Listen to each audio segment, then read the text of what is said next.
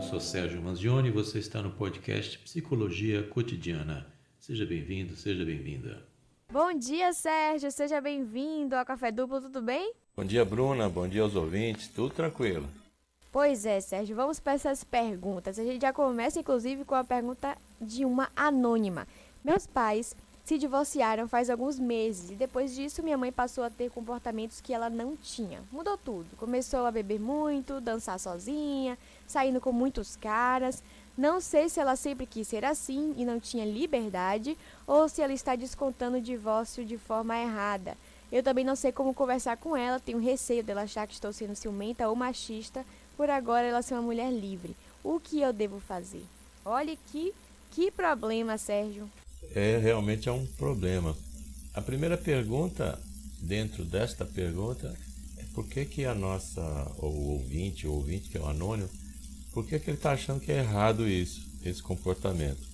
Essa é a primeira pergunta. Porque é um comportamento, parece que está, segundo a pergunta, está passando de algum limite, ou está deixando algum constrangimento, mas o que parece a mãe do ouvinte está tendo uma vida de solteira, então ela era muito reprimida enquanto estava casada e resolveu então aproveitar a vida de uma maneira que talvez ela não tenha feito antes. É muito difícil avaliar isso de forma generalizada, porque varia muito de caso a caso. Agora a questão de receio de achar que está sendo ciumento, machista, de fato pode estar sendo ciumento ou machista. Né? A gente não pode saber agora exatamente o que está acontecendo. Mas a própria pergunta diz que agora ela é uma mulher livre, empoderada, que sabe o que quer fazer da vida ou não, mas está testando aí seus limites, está vivendo sua vida. Se a pessoa ouvinte acha que isso tem alguma coisa errada ou que está passando de algum tipo de limite, o que ela tem que fazer de fato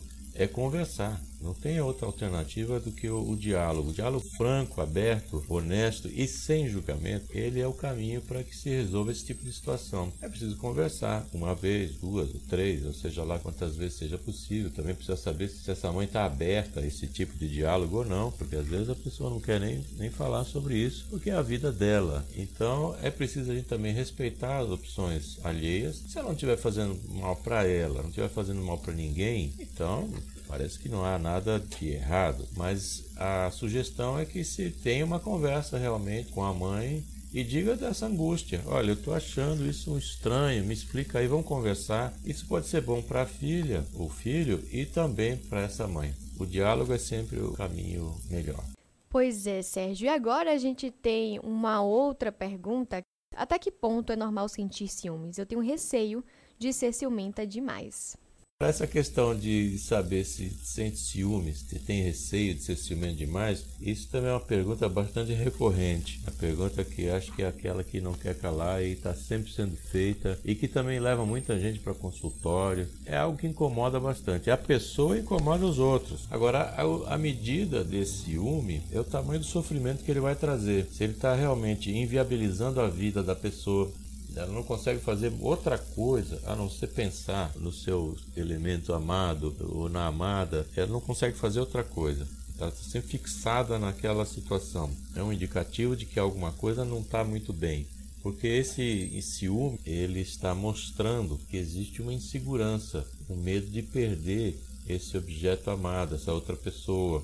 Precisa ver por que, que isso está acontecendo. Então, o sofrimento vai ser a medida a ser avaliada do quanto isso é doentio ou não, ou quanto esse ciúme é exagerado ou não. Numa certa medida, um pequeno ciúme, aquele ciúminho, ele é até natural, as pessoas sentem quando vê o seu namorado ou namorada, marido, esposa, não importa, vê conversando com outra pessoa e aquela pessoa está desenvolta, com aquela conversa muito animada, às vezes pode gerar um ciúme. Mas a medida está aí, o quanto esse ciúme está ocupando sua vida e o quanto ele está atrapalhando sua vida. Se tiver nesse nível, Procure ajuda profissional porque tem saída, que não pode ficar nesse ciúme, sofrendo e fazendo os outros sofrer.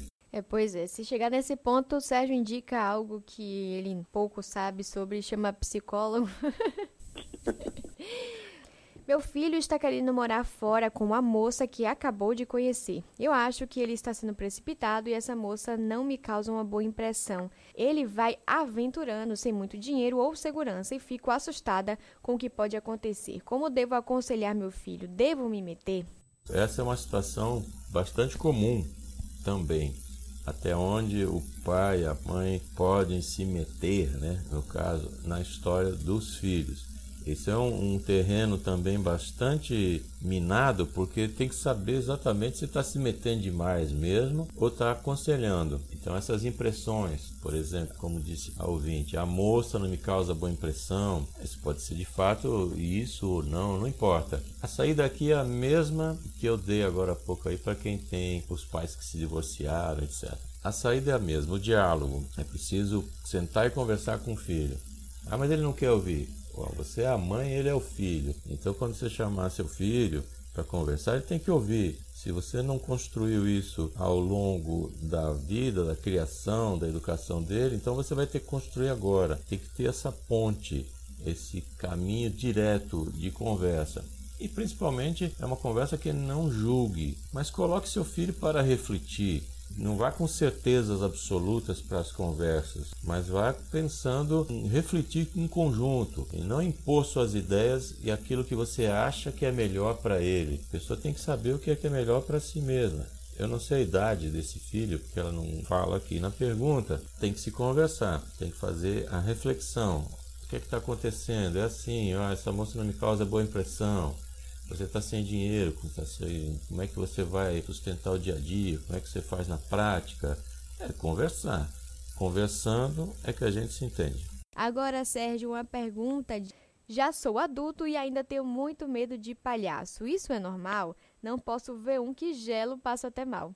Eu sei que eu posso dizer aqui, expor pessoas. O meu irmão também morre de medo de palhaço, viu, Sérgio? É, isso é mais comum do que parece também. Aliás, as perguntas que a gente recebe, elas refletem sempre um, um senso comum de algo que ocorre bastante com as pessoas. Esse medo de palhaço chama-se courofobia, é uma palavra que vem do inglês depois do grego. Ele provavelmente ele é causado em decorrência aí de algum trauma, algum filme que assistiu, ou então até ver mesmo uma festa infantil ou um parque de diversão, qualquer coisa, que existia a figura ali de um palhaço que pode ser aterrorizador. Então, realmente, tem uns palhaços que se caracterizam de uma forma que, que assustam mesmo. E se isso for assustado numa criança, pode ter causado um trauma mesmo. Fica aquela imagem terrível, se assustador de fato. Isso fica para a vida adulta. Em muitos casos fica. E agora é preciso fazer um tratamento para se livrar disso. Se a pessoa está perguntando aqui é porque a coisa atrapalha mesmo. Diz que gela só de pensar que tem um palhaço e realmente pergunta se é normal ou não. A resposta não é normal ou não. É que precisa saber se isso está lhe atrapalhando muito. Está lhe atrapalhando, precisa procurar ajuda. Tem como melhorar bastante essa situação, poder se livrar disso. Agora vai depender também do tipo de palhaço, viu, Bruno? Tem, por exemplo, o Bozo, é um, um, palhaço que assusta bastante as pessoas, viu? Aí precisa ver como é que vai se livrar do Bozo também. Essa foi boa, viu, Sérgio? Pois é, é o palhaço que eu mais tenho medo é esse. Pois é. Agora, Sérgio, a gente tem uma pergunta de uma pessoa anônima. Eu quero ajuda psicológica, mas ainda sou adolescente. Não trabalho e meus pais acham besteira. Tem algum serviço que eu possa procurar? Eu acho que ela está buscando uma forma, né, de encontrar uma ajuda. Assim, tem, tem serviço para procurar, que é preciso aí, normalmente, você precisa ter um, um adulto responsável lhe acompanhando nesse serviço. Então, se seus pais como está dito aí, não são pessoas que estão dando essa atenção ou não estão reconhecendo que isso seja necessário, precisa ter algum adulto que lhe acompanhe, ou seja, um tio, um primo, a prima, alguém que possa lhe acompanhar. Existem sim alguns centros, por exemplo o CRADES, que é o Centro Estadual de Atenção ao Adolescente. A ideia que o ouvinte pode fazer é ligar para o CREAS ou então procurar no CAPS, Centro de Atenção Psicossocial. Na verdade seria o CAPS-I, esse I, letra I minúscula, CAPS-I. Então procura aí na internet o telefone que seja mais próximo telefona para o CAP e vê qual é a orientação que eles dão lá. Essa é a ideia. Liga para o CAPS, qualquer CAPS. Veja o que é que eles orientam e siga isso. E, na medida do possível, você pode tentar aos poucos conversar com seus pais da necessidade. Já que eles não lhe dão atenção específica para o seu caso, tenta mostrar exemplos de outros casos que acontecem, pega uma notícia no jornal, pega outros exemplos de pessoas, até exemplos de novela ou de filmes ou qualquer coisa e mostra e vai vendo que isso aos poucos, quem sabe eles vão se sensibilizando. Mas independentemente disso, se você está necessitando de atendimento, independentemente do que seus pais consideram, se você acha que precisa, então converse com algum adulto que acredita que você precisa, que pode lhe ajudar de fato e que possa lhe acompanhar no CAPS. Mas faça essa ligação, procura na internet CAPS, I minúsculo, ou se não achar, qualquer CAPS e veja quais são as instruções que eles dão e vá em frente. Pronto, exatamente. Fica aí a dica de Sérgio Manzioni. A gente continua aqui nosso bate-papo, Sérgio. Agora a gente tem uma pergunta. Algumas pessoas falam que sou muito viciada em cuidar da beleza, que me cuido excessivamente e nunca estou satisfeita. Na minha cabeça eu só me cuido. Como é que eu posso saber se eu tenho uma vaidade saudável? Depende. As pessoas, aqui ela não fala a quantidade, né? Algumas pessoas falam tal pode ser que ela realmente só se cuide. Essa é outra medida que a pessoa também vai ter que prestar atenção. Se esse se cuidar da beleza realmente toma seu tempo todo, toma a sua vida toda, a pessoa para sair para fazer uma compra ali no supermercado, ela leva duas horas aprontando uma maquiagem porque tem que ir, realmente você pode estar exagerando. E se isso lhe causa também sofrimento, veja que eu estou sempre repetindo isso.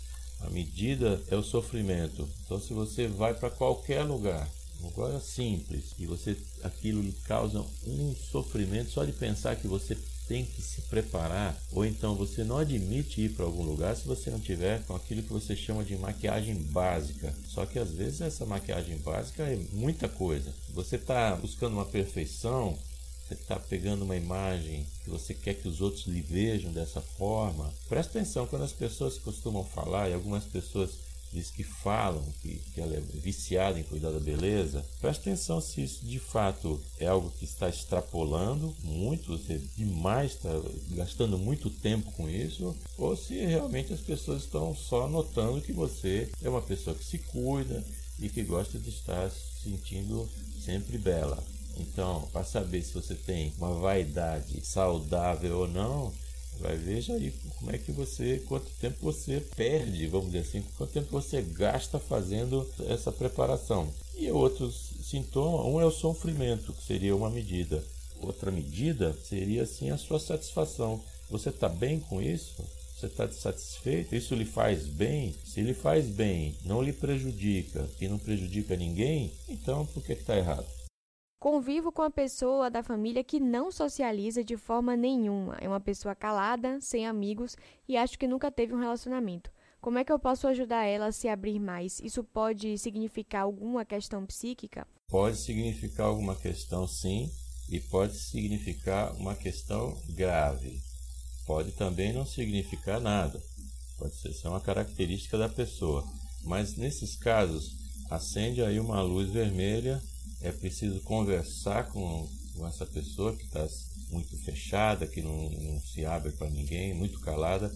É preciso ouvir, é preciso perguntar para essa pessoa o que é que está acontecendo com ela. E mais do que isso, é prestar atenção na vida dela. Porque se você perguntar, ela pode simplesmente dizer que não, não está acontecendo nada. Mas é preciso deixar um canal aberto com essa pessoa para que ela possa falar sobre ela mesmo, se manifestar. Então se coloque à disposição, diga que você está pronto para ajudar.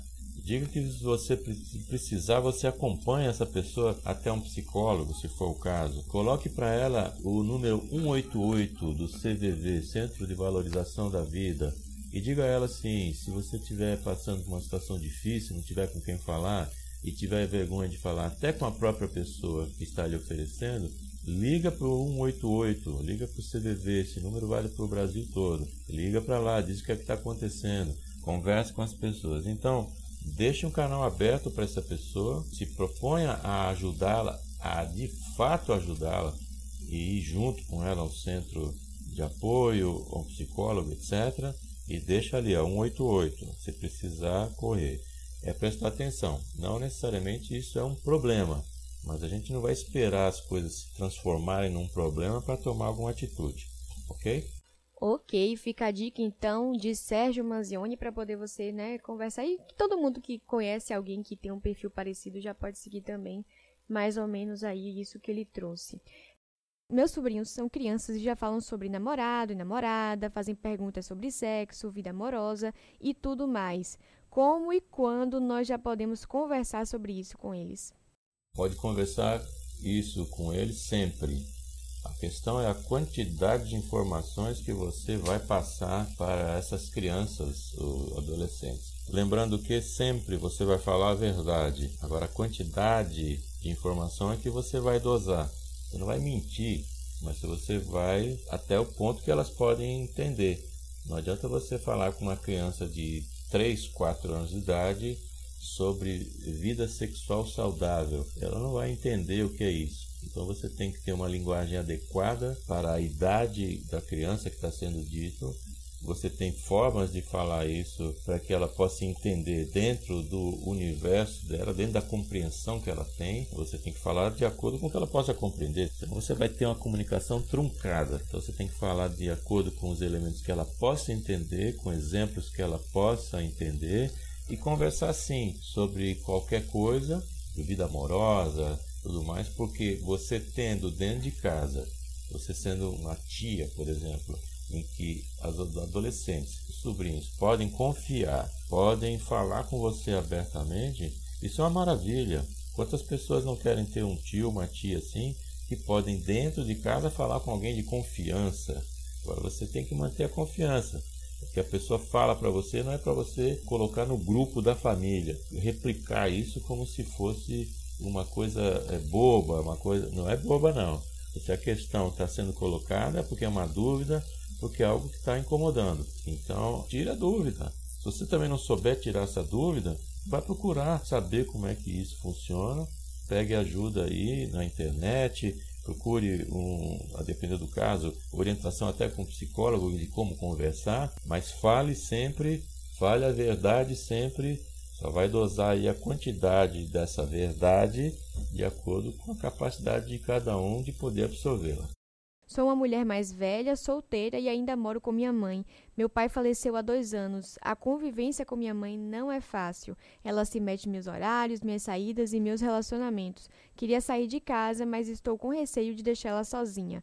O que eu posso fazer? É que a gente não sabe exatamente é, se ela tem irmãos, se tem sobrinhos, tem primos, né, primas, porque ao que parece aqui, vamos supor que então, é que a gente não tem elementos suficientes, vamos supor que ela seja uma filha solteira e que não tenha ninguém, como ela colocou, mas que ela seja filha única.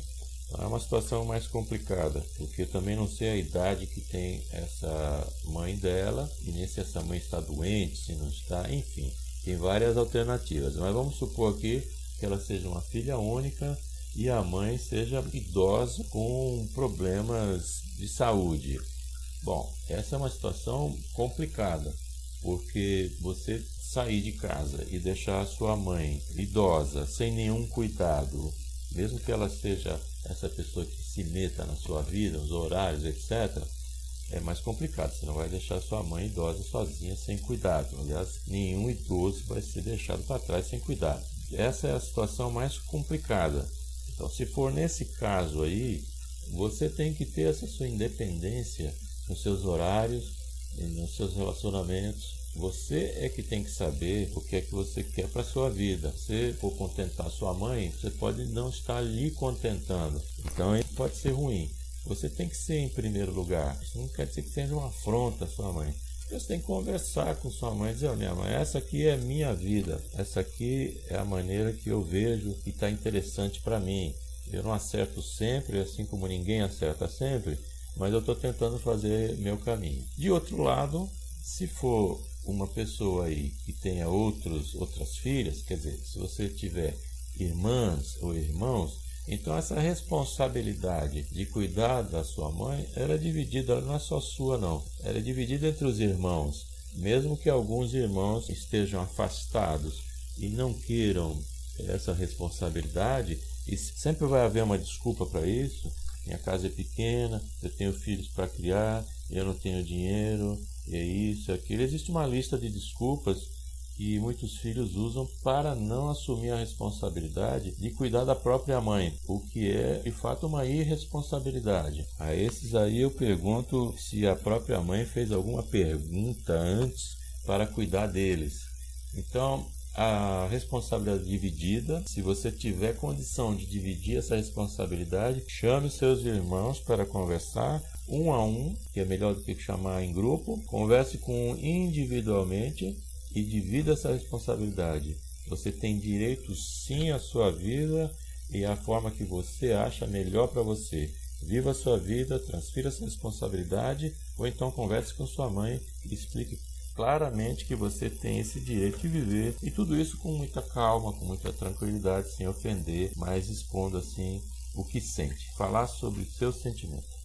A gente tem, Sérgio, para finalizar aqui uma pergunta de uma anônima. Meu chefe me diz coisas indelicadas, dá a entender que dá em cima e eu fico muito sem graça, sem saber como reagir. Pior, que a esposa dele trabalha com a gente. Já pensei em pedir demissão, mas emprego não está fácil e eu não acho justo. Tem algum conselho? Parece uma situação de assédio moral ou assédio sexual, dá para saber direito aqui. De fato, uma situação bastante constrangedora e essa situação chefe e subordinado, em que ele coloca uma situação desagradável e que a pessoa não tem para onde sair ou fica constrangida, trata-se de uma relação abusiva que tem uma hierarquia aí sendo jogada em cima e constrangimento. De fato, muita gente vai pedir demissão, vai sair fora disso, mas como colocou bem aqui a pessoa, a coisa está difícil. Né? Você pedir demissão no tempo de hoje, só se você tiver outra coisa garantida para ir trabalhar, porque não está fácil mesmo. E além do mais, como foi bem colocado, ela não acha justo. Ela não acha justo estar numa situação em que está fazendo tudo direitinho, recebe esse assédio e ela tem que ser punida por, pelo outro. É uma situação complexa. O que eu sugiro a ser feito é você gravar esses diálogos. Hoje é muito fácil isso. Você grava um diálogo, você filma, se for por escrito, você vai guardando isso aí. Não é para chantagear seu chefe, não, que não adianta nada.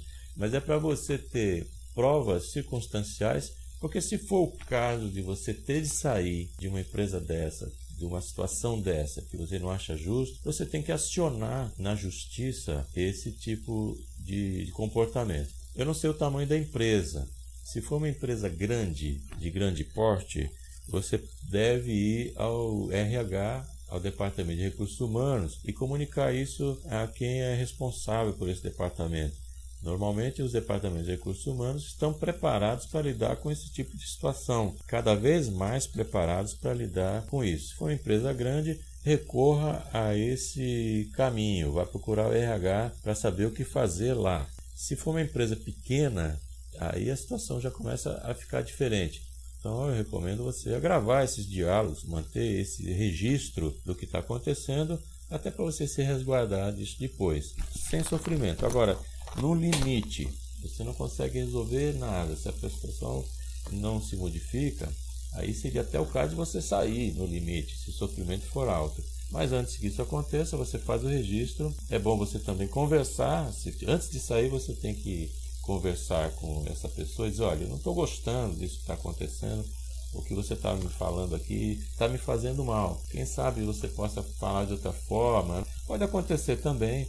Tem gente que não tem muita noção do tipo de brincadeira, acha que tudo é engraçado, acha que pode brincar com tudo, que todo mundo é igual. E às vezes você dando um toque para essa pessoa, diz, ah, esse negócio que está me falando está me incomodando, eu não estou achando muito legal esse negócio não. Pode ser suficiente. Cada caso se avalia diferente, mas não deixe essa coisa parada, não deixe de fazer alguma coisa. Sofrer é que você não pode. Ok, Sérgio, muito obrigada pela sua participação de hoje e de sempre. Toda quarta-feira está por aqui. E como é que o pessoal faz para entrar em contato com você, te achar nas redes sociais nos outros dias da semana?